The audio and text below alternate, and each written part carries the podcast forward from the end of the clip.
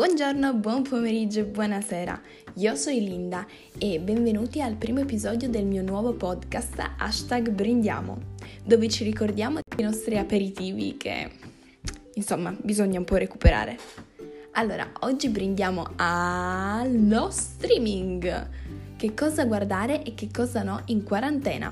In ogni caso, meno male che c'è lui a salvarci da tutto questo inferno però bisogna riconoscere che certi generi in questo periodo è meglio accostarli per un po'. Che ne dite?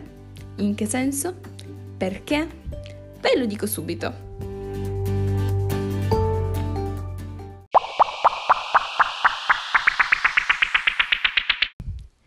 No medical drama. Io mi chiedo, Federica, amica mia, ma come ti salta in mente di farti la maratona, anzi no, di incominciare adesso addirittura per la prima volta in vita tua Grey's Anatomy?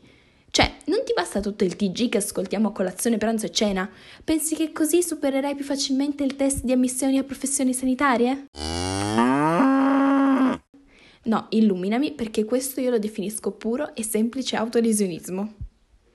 Piuttosto solo dramma. Sì, hai dramma.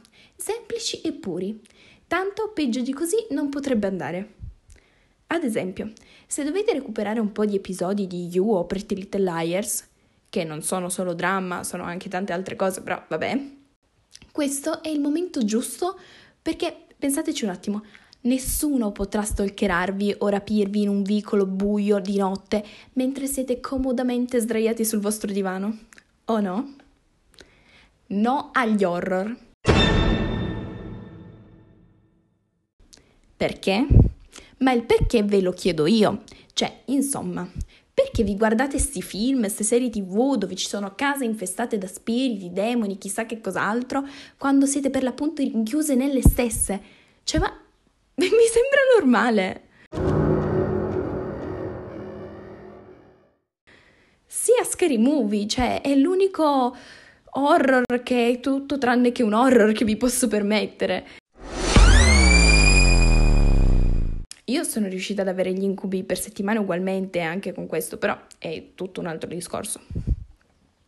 Sì ad action e thriller e soprattutto fantasy.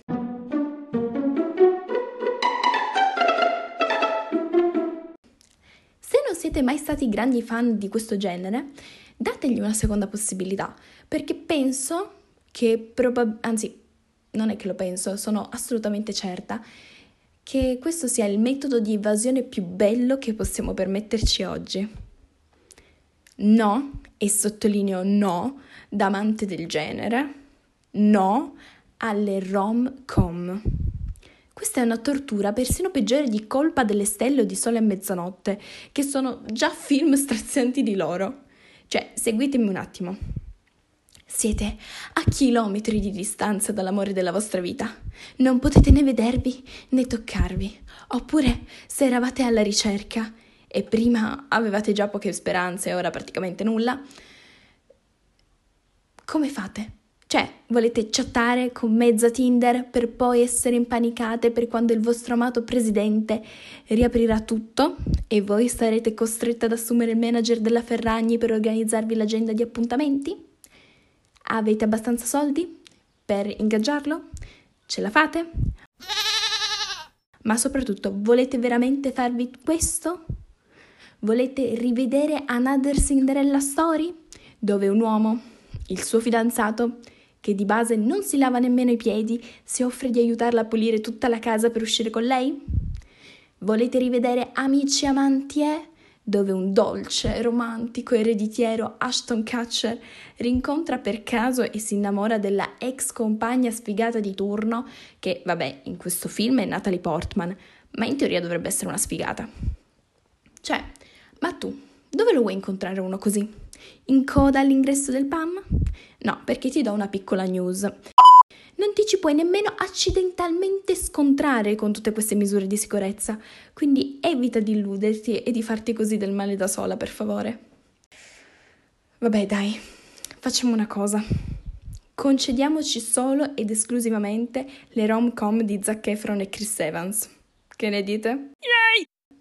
Tanto con loro ci illudiamo tutto l'anno e stiamo male tutto l'anno a prescindere perché eh, è noi, anche se non lo ammettiamo, siamo consapevoli in fondo al nostro cuore che non incontreremo mai uno nella nostra vita, anche minimamente, con un occhio chiuso e la testa al contrario, simile a loro.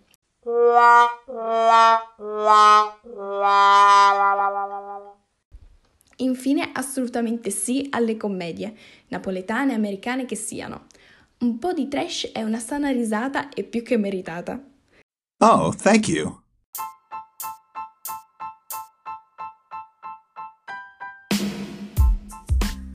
Detto questo, vi saluto e spero di avervi tenuto un po' compagnia e soprattutto di avervi dato qualcosa di cui parlare con le vostre amiche.